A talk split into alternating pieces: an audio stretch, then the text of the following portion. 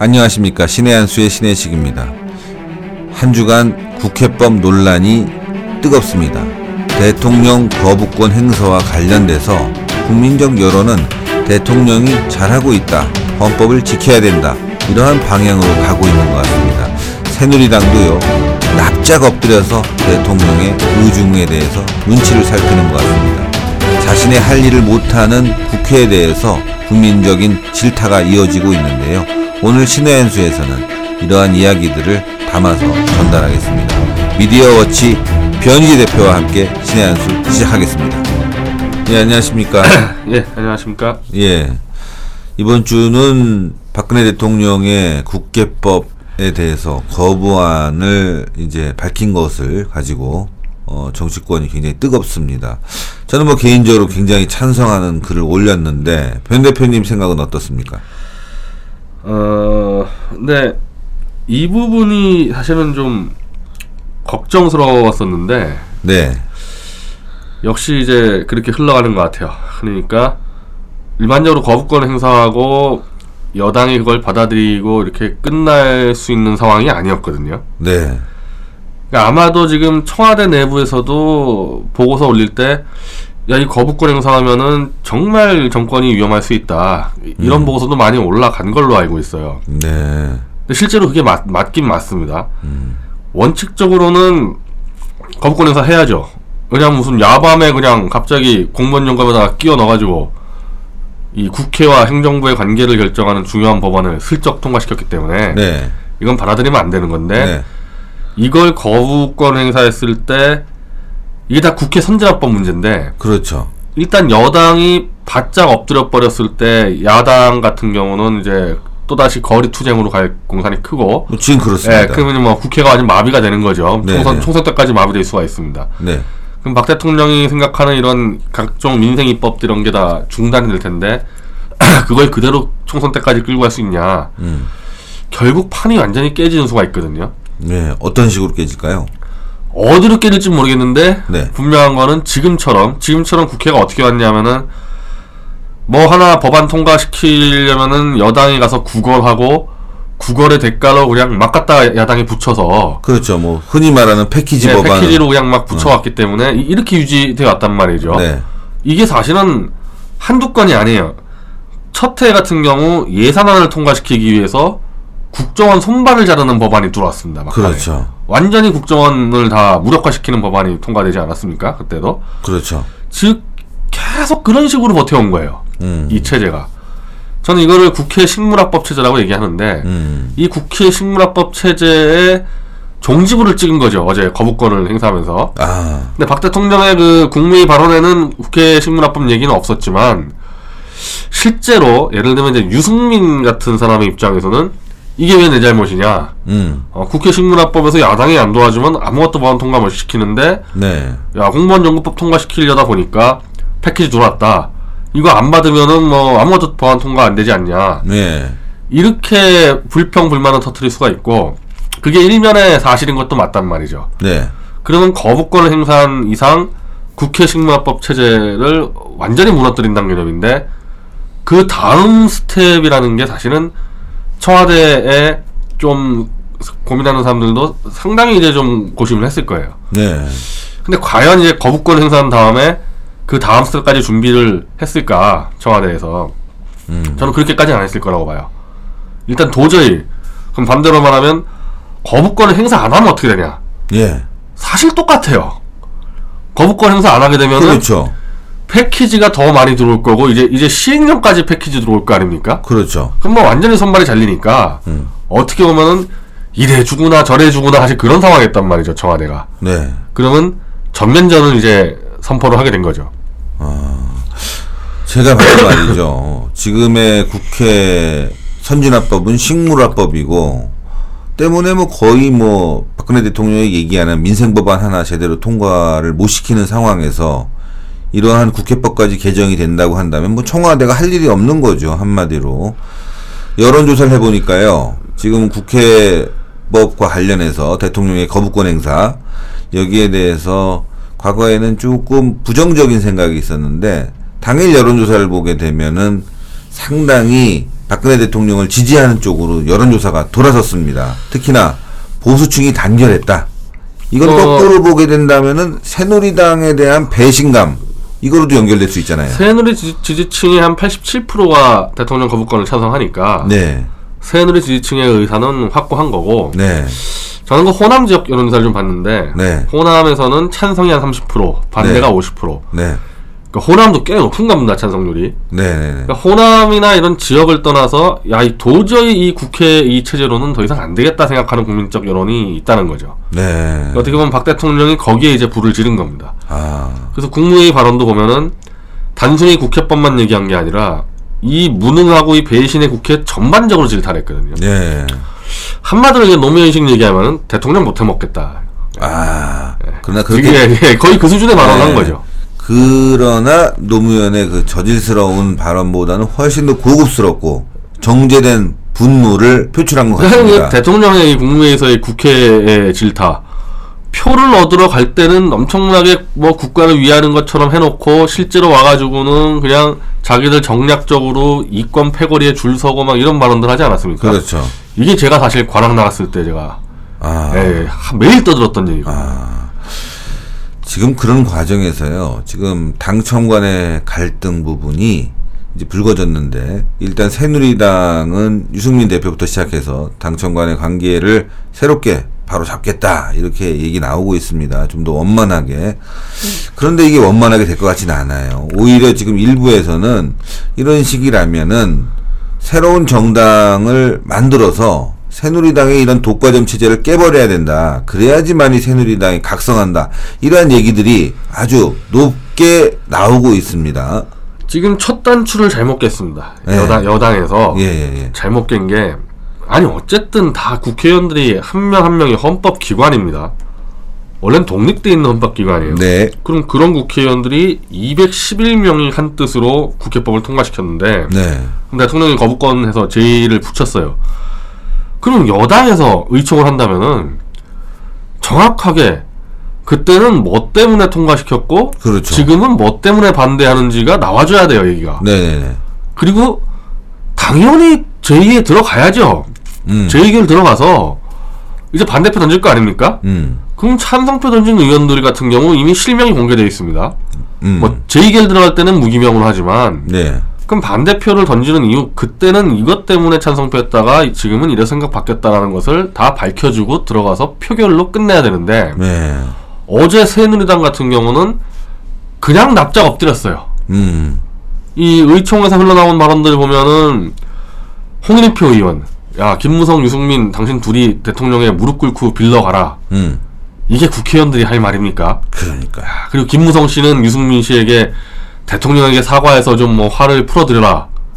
이게, 이게 도대체 지- 정말 이제 오늘 야당에서 이 봉건 시대 여왕이 부활했다 그러는데 어, 그렇게 할, 박- 할 수밖에 없는 말들이 튀어나온 거예요 의총에서. 음, 국회의원의 표를 한 번 던진다는 것은 자기를 뽑아준 지역구의 명예를 걸고 한 표씩 던지는 건데 법안에. 그렇죠.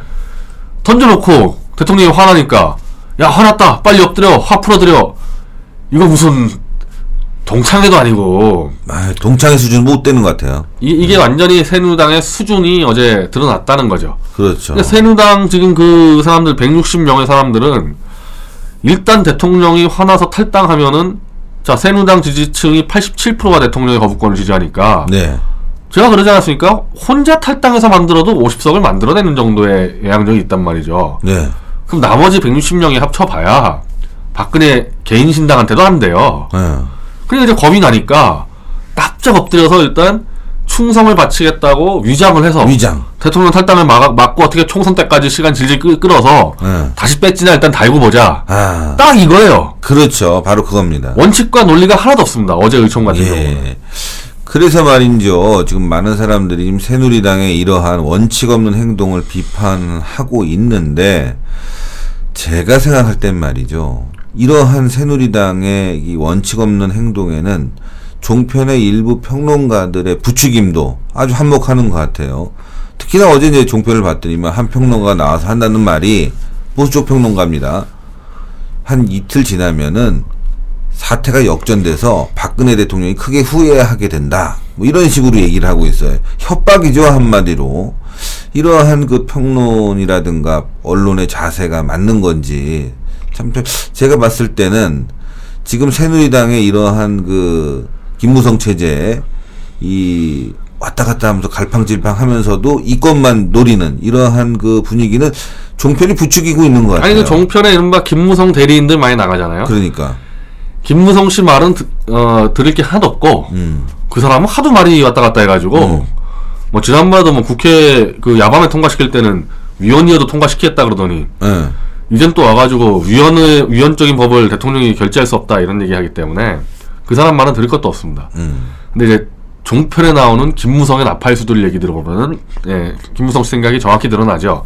음. 그러니까 어제 한 평론가가 와서 대통령이 후회하게 될 거다. 음. 그 얘기는 뭐냐면 아직도 지금 계류돼 있는 60개의 박근혜 표 민생 법안이 있습니다. 음.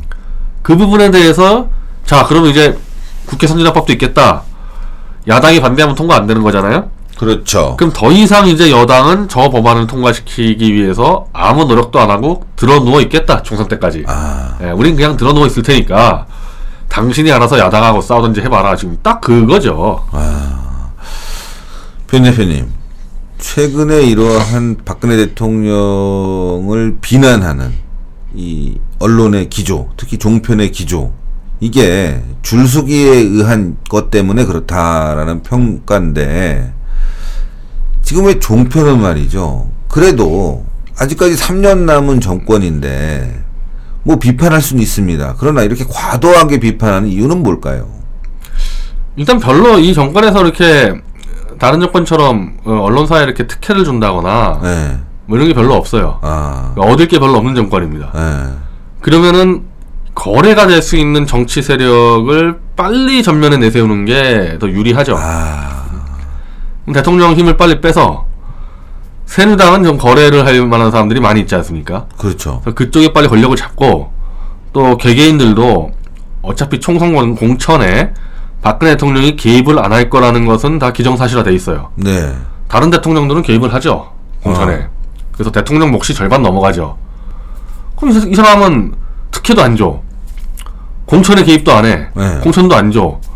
빨리 힘을 빼가지고 차라리 거래되는 세력이 올라서는 게 낫죠. 아, 전반적인 언론이 박근혜 정권에 적대적인 거는 그건 이해관계가 맞물려 있는 겁니다. 아 그런 부분이 있군요. 그건 솔직히 말씀드려서 우리 미디어치 지금 3년째 박근혜 정권 광고 0건입니다. 어, 저희 동료 씨. 예, 도시는 한 건이고 0건 아닙니까? 네.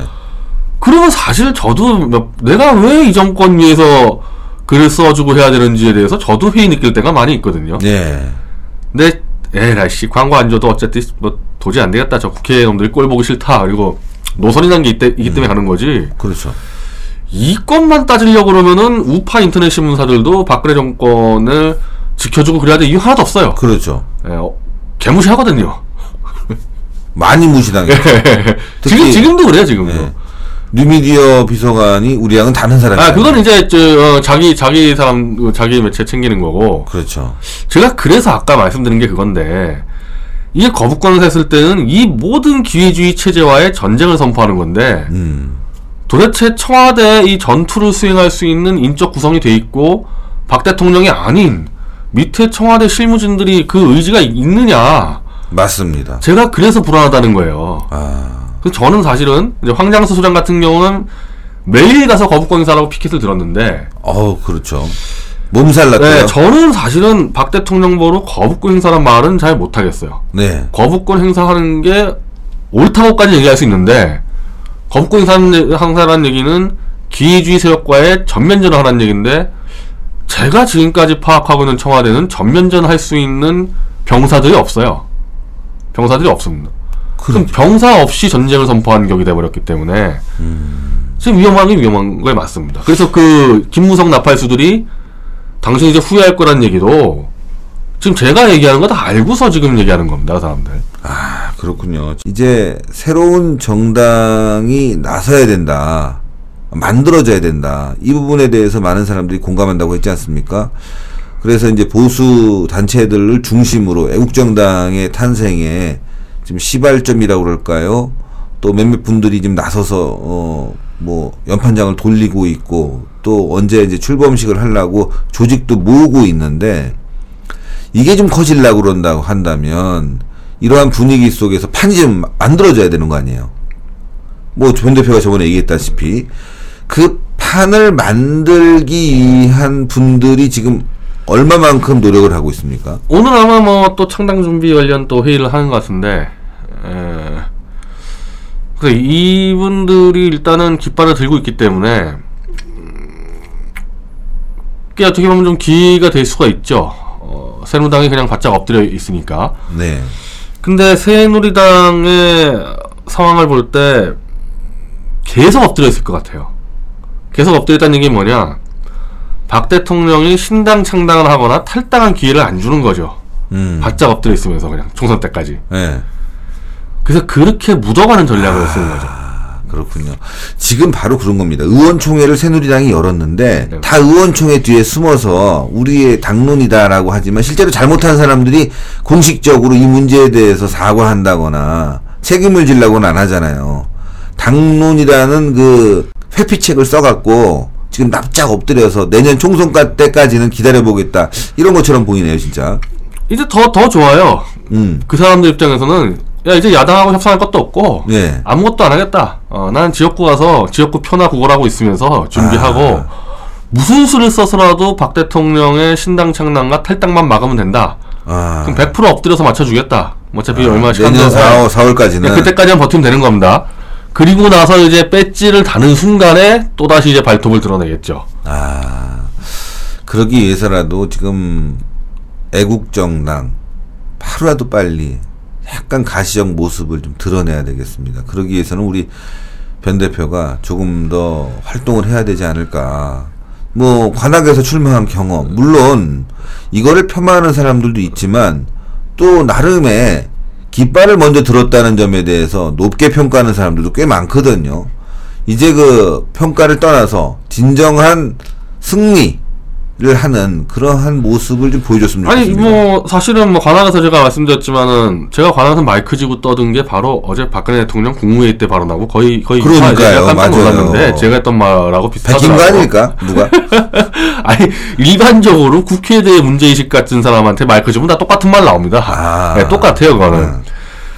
근데 지금 어 새누리당을 분당을 시킨 저, 저는 그거는 잘 안 될 것 같다는 그때도 말씀드렸는데 분당이 된다 그러면은 한쪽과 한쪽 한쪽이 이념과 노선으로 강력히 충돌해야 돼요. 네. 예를 들면 노무현 분당했죠 대통령이. 음, 맞습니다.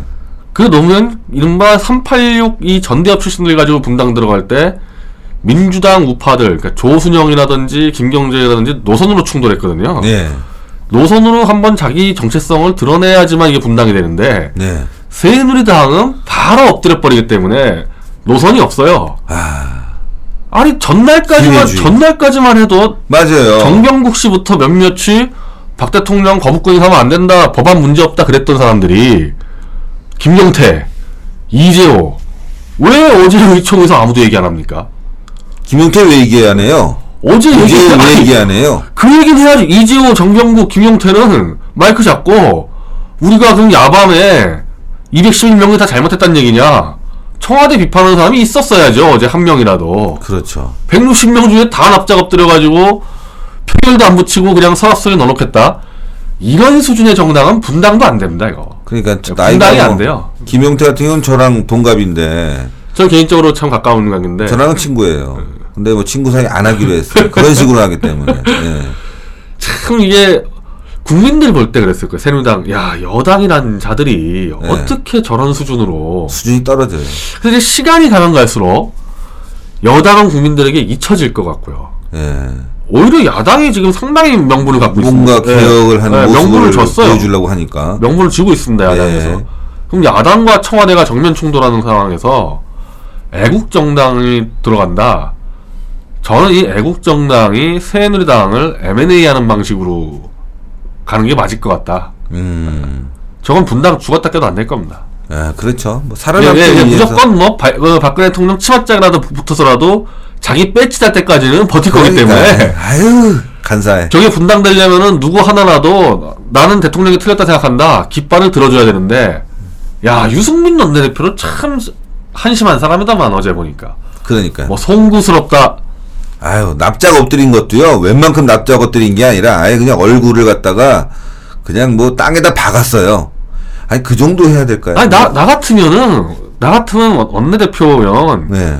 일단 선진화법 체제에서 정말 한계가 있다. 난 최선을 다했다고 먼저 얘기를 하고 어제 거기까지 얘기했어요. 그 다음에 우리가 그럼 야밤에 법안을 정말 내가 사기쳐가지고 당신들 통과시켰냐 의원들에게 그건 아니지 않냐. 이 법안에 의미가 있다.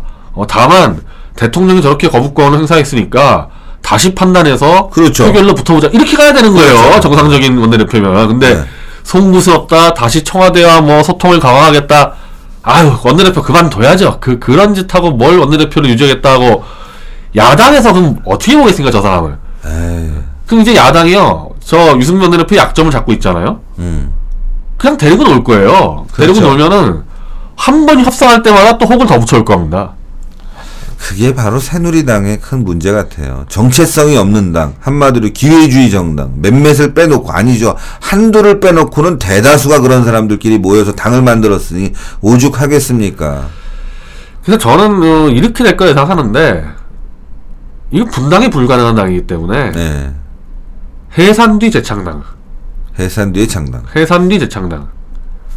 DJ가 몇 번 써먹었던 방식인데 네. DJ가 국민의힘이 만들었다가 해산하고 고당 고대로 흡수해가지고 바깥에 수입해서 새천년 민주당 해버렸거든요. 그렇죠. 그러니까 지도부를 바꿔버리는 거죠. 음, 당명하고 지도부를 바꿔버리는 거죠. 저는 만약에 대통령이 칼 뺀다면은 그 정도 방법이 되지 않을까. 음. 어, 분당은 하고 싶어도 할 수가 없습니다. 예. 그러기 위해서는 밖에 있는 우리 대통령을 지지하고 또 호- 보훈 세력이라 할까요? 또 보수 세력이라 할까요? 발전 세력이라고 그럴까요? 이런 분들이 힘을 모아서 새누리당에게 경고장을 보내야 되겠습니다. 저희 오늘 신의 한수 어, 국회법과 관련돼서 이야기했고요.